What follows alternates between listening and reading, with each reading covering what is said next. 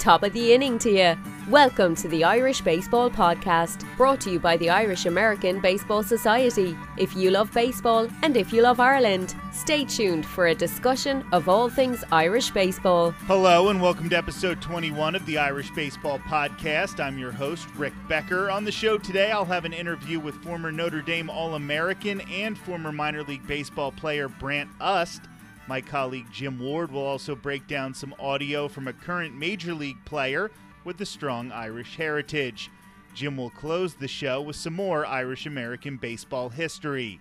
Right now, let's turn things over to Jim Ward to get us started. Thanks, Rick. On a recent episode of The Crack and the Bat on Irish Baseball TV, members of the Irish American Baseball Society got to see an interview with Kansas City Royals first baseman and right fielder Ryan O'Hearn. To watch that entire conversation and for more episodes of The Crack and the Bat on Irish Baseball TV, visit irishbaseball.org. In this cut from that interview, Ryan O'Hearn talks about a road game against the Brewers where his family showed up to support him. Well, the support paid off for the left handed hitter who got the chance to come off the bench and make some magic happen. That was a good day for me. Um, you know, just in batting practice before the game, there's you know, I don't see a lot of O'Hearn jerseys, especially on the road, but I saw quite a few that day. Is all my family there. You know, they had the O'Hearn jerseys on, and they're they're yelling and screaming during batting practice, and they were all fired up all game. And um, you know, obviously they were disappointed that I wasn't in the lineup, but it was a lefty, and you know, I figured that was going to be the case.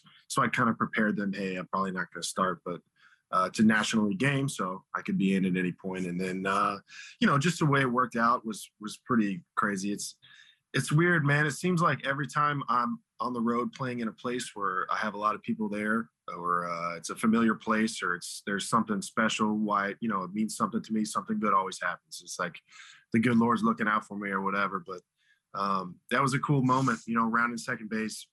Obviously, it's great to hit a homer, especially put your team up. You know, in a big league game, and that's huge. But uh, you know, rounding second base and seeing, you know, my dad uh, just couldn't be smiling any bigger and all his buddies around, his brothers and everybody. And it, it was a pretty cool moment.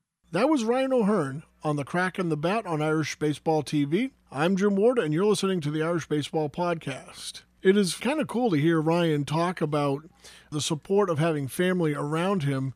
And a little history on uh, Ryan Patrick O'Hearn. He was born on July 26, 1993. He was an eighth round pick of the Kansas City Royals out of Sam Houston State University, where he was drafted after his junior year, where he batted 292 with eight home runs and 44 runs batted in in 62 games.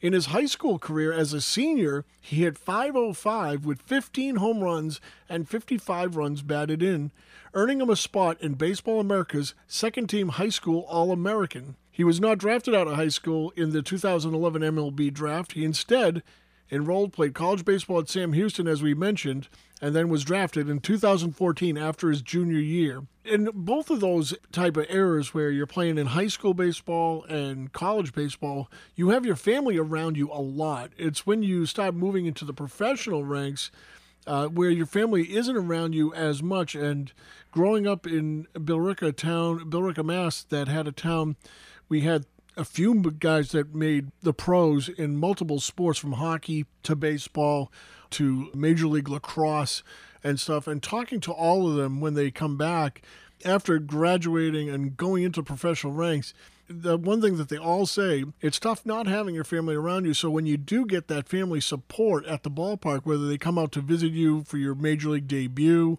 or your first professional game, whether it's in the minor leagues or wherever it is, no matter where it is, to see them show up there wearing your swag, wearing your jersey, or wearing your hometown jersey, or whatever it is, it gives you that little boost. And Ryan eloquently talked about that and having that support. And, you know, this year wasn't a bad year for Ryan. He played 84 games this year. Uh, he had nine home runs, 29 batted in. Uh, certainly a bounce back year coming off the uh, COVID season. Uh, he he was one of those players that did test positive last year and only got to play 42 games and only hit 195 with two home runs and 18 batted in. So it did affect him. So having a bounce back year this year and talking about how his family came out to see him, you know, certainly gives you that extra boost to do well. Hearing Ryan talk about that was just really inspiring. And uh, I know talking to guys like Tommy Glavine, Gary DiSarcina, his brother Glenn, some of these other guys, uh, guys like Ray Bourque, who I got to meet, and uh, Johnny Bucyk of the Boston Bruins, and Cam Neely, and some other guys, you know, they all talk about the one thing having family. It's so important having your family there, uh, especially when you're coming up as a young player. And Ryan O'Hearn is off to a great start with the Kansas City Royals, and we wish him the very best and hope to have him back fairly often here on the Irish Baseball Podcast and also on the Crack of the Bat on Irish Baseball TV.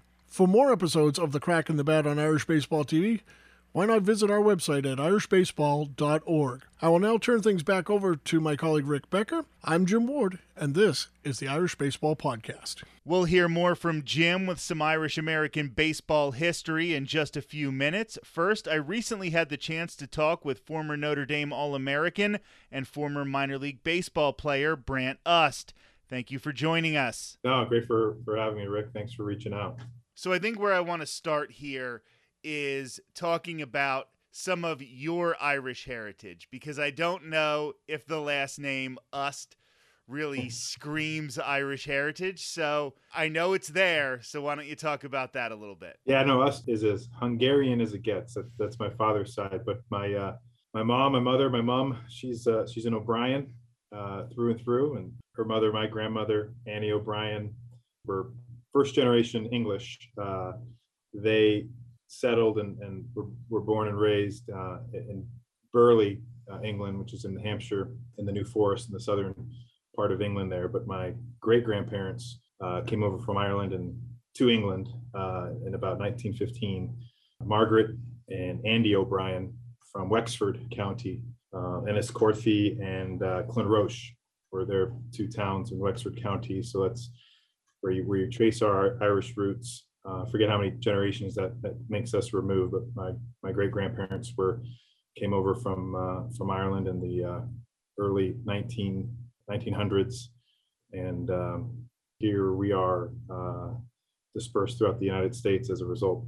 And you do mention that English heritage that you have in your background, and that played a part in some of your baseball experience because you actually have two tours with the Great Britain national team. If you could talk about that for a second, I think that's really interesting. No, it was, it was a very uh, blessed and fortunate childhood. We we lived overseas in Europe. Uh, my my parents met.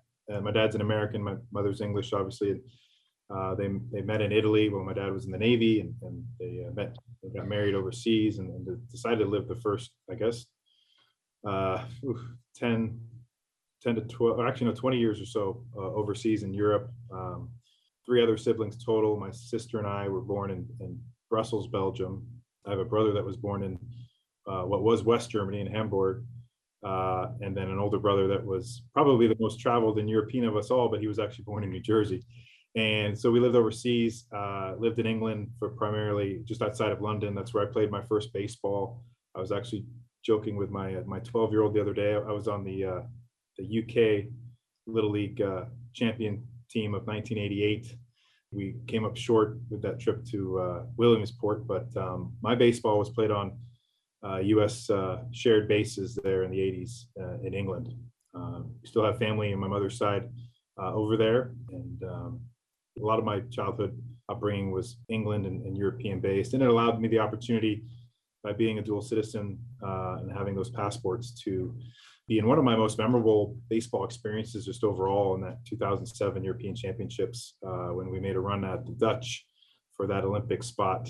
Came up short, but um, I think to this day it's the, the highest finish of a, of a GB team at the European Championships. And you also took advantage of having some of those different passports to play for Team USA a couple of times as well. So if we could hear about that, it's sort of interesting to compete for multiple countries in international play. Yeah, a little bit of a free agent internationally. Um, I, had the good fortune. My first interaction with, with Team USA was on the collegiate national team after after my sophomore year at Notre Dame, uh, and uh, got to play for the Hall of Famer Ron Polk um, on that team, and uh, got to know a lot of uh, guys. And we, gosh, that that summer we based out of Tucson. We had to go qualify down in Managua, uh, Nicaragua, uh, then we did an East Coast trip before we headed out to um, Sicily. uh, for the World Championships. Uh, so man, that was a that was a fun summer representing USA. Uh, and then I had the opportunity when I was a professional to uh, to play on one of the professional teams in, in 2005 at the World Championships in uh, in the Netherlands in Holland. Uh, played for Davey Johnson on that team, so that was another wonderful manager and experience to have in that realm. And then I had the good fortune when I was done playing, Paul Seiler. I think I, you know, uh, gave him such a hard time, but I wanted to work for USA Baseball and, and had a, a, fun experience uh, uh, directing their 18U national team and alumni relations for a four-year stint before I got into this collegiate athletics administrative role. So, moving around so much in your youth and playing baseball in so many different areas and different situations, when it came time for college, what made you pick Notre Dame? How did you even get on the radar for some of these places, considering you didn't have necessarily the traditional AAU background? Well, so we, we moved back to the States. I was still pretty young, as fifth grade and but I, you know, from from the onset, uh, my my dad had gotten me. He, he grew up a, a product of the uh, New York, New Jersey subway alum. He was a Notre Dame supporter.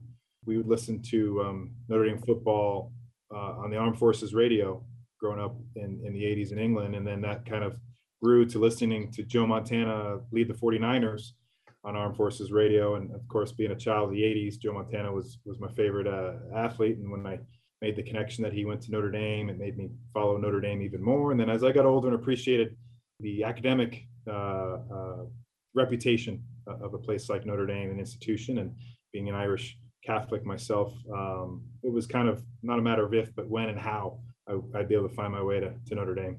And, and they used to play in a, uh, a tournament out in Seattle, uh, the old Kingdome. It was the Kingdome Classic. It was a great college baseball tournament that, that Washington would host, and Notre Dame came out every year that aligned with my senior year and they came out and watched me play and practice and, and met with coach Mainieri and coach O'Connor uh, at the time and and uh, all I needed to say that there was an opportunity for me to go there and I was all in uh, and it kind of took off from there. So you had the experience in college at Notre Dame, then you went and had a pretty long professional career and then you come back and decide to sort of work back at the college level. Was that something that goes back to your time at Notre Dame where you really enjoyed the college game? What made you go that route maybe instead of sticking in the pros in a different level or something like that? Yeah, that's a great question. I, I often think and wonder, but I continue to be informed by my um, student athlete experience at Notre Dame and, and, and all of us that are student athletes at the college level that have the fortune and blessings to continue as a professional. And I emptied the tank. I played probably longer than I should have, uh, and, and tried to play as long as I could. I had mentality that if you've got a uniform on, you, have got a chance to, to try to get to the big leagues. And uh, but when I when that time did come to transition out, uh, I was ready, and, and I think it's it's unique to everybody when when they feel that they're ready to move on. And I was very fortunate to have a Notre Dame degree and a wonderful network of people willing to help help make that transition to life after baseball. I did coach my first year at the University of uh, Michigan, which was you know tough for a Notre Dame grad to do, but uh, you know it was a, it was a wonderful experience. We, my my wife and I were living in Ann Arbor at the time, and it was just a great opportunity to re-engage with the collegiate setting, and I think that's really what directed me and uh, made um, more present how important that that time at Notre Dame as a collegiate student athlete was to me, and, and it's um, been it continues to keep me engaged and informed uh, with with kind of the ever changing collegiate athletics uh, landscape. You talk about feeling like maybe you stayed in the pro game a little too long, but I have to imagine that you know that you can't go back. So you have to try to get as much out of that experience as possible. If they're still paying you to show up to the ball yard, I can't imagine turning that down, right? No, I, look, it's uh, it's you're hooked as a kid and and being able to do that for as long as you can uh, at the levels that you can um, there wasn't much convincing you know as as you got older older in the game so to speak um, you you were met with the realities and challenges of maintaining that uniform and keeping it on and making sure when you you turn the corner in the clubhouse that your your stuff was all still in your locker um, but uh, you know it's it's it's part of that drive I think that we all have and had, and um, that you, you, wanted, you know, you were you were two for four away from being in that lineup again and, and, and making a run at it. But the the experiences too with with the teammates, uh, the coaches. Um, I, I, tried to go about my business in a, in a good way because it, it is so small, the world of, of sports and especially baseball, that many of the folks that I either played with, played for, a lot of the folks that worked in the front office, a lot of those that took chances on me when I was a minor league free agent. I've leaned on them, they've leaned on me, leaned on me in this post baseball playing career. And it's great to have that that ability to, to reach out and feel confident that someone will pick up the phone or or vice versa, that you can do something for somebody uh, because we all know kind of what we went through uh, together. I've also become a great connoisseur of uh, diners and drive-ins uh, with all the minor league towns and cities I, I came through, and I find myself uh, passing through every now and then, or, or especially working in a collegiate a campus atmosphere. When you ask somebody where you're from, I'm like, oh no, you've probably never heard of it. I'm like, well, try me. There's a good chance I uh, passed through there or, or played a four game series at some point. So I've moved around a lot in my life, not as much as you've moved around in your life, but I have a fair amount. And I lived in Pennsylvania for a while. I got to see you play when you were with Erie, when you were with Altoona. I think when you were with Toledo, you came a couple areas around me. So, as somebody who is definitely familiar with going through small towns in Pennsylvania, I have to ask are you more of a Sheetz guy or a Wawa guy? That's a, that's a good question. I, I think I, I, I settled more Wawa, to be honest. They're, they're, they're subs. You know, we're we're trying to make that uh, twenty dollar a day meal money, which I think and gosh, I hope has in, increased. We were trying to to stretch it as far as we could between trying to feed ourselves and and also tip tip the clubby out. Uh, I think I settled more in the Wawa world. To be honest, I was always more of a Sheetz guy, and I'm sure that his fans from his time with the Altoona Curve weren't happy to hear him pick Wawa. Sheetz was actually founded in Altoona, Pennsylvania. You'll be able to hear more of my interview with Brant Ust in a future episode of the Irish Baseball Podcast.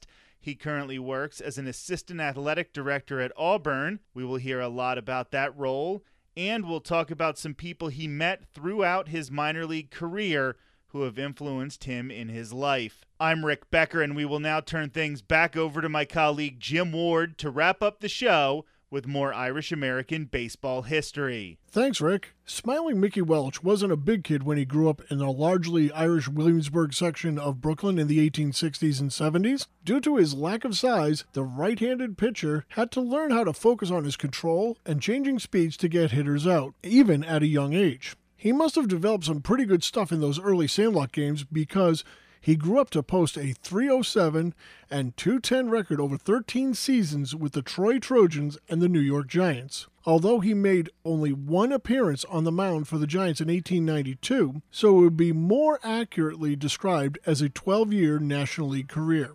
Welch's greatest season would probably have been the 1885 campaign with the Giants. The righty put up a 1.66 ERA en route to a 44 and 11 record, just shy of 500 innings pitched. As a matter of fact, he put up that sub 2 ERA in a season in which he also led the National League in walks. The prior season, 1884, Smiling Mickey set a big league record that still stands to this day, but he didn't get the official recognition for the feat until after his death in 1941.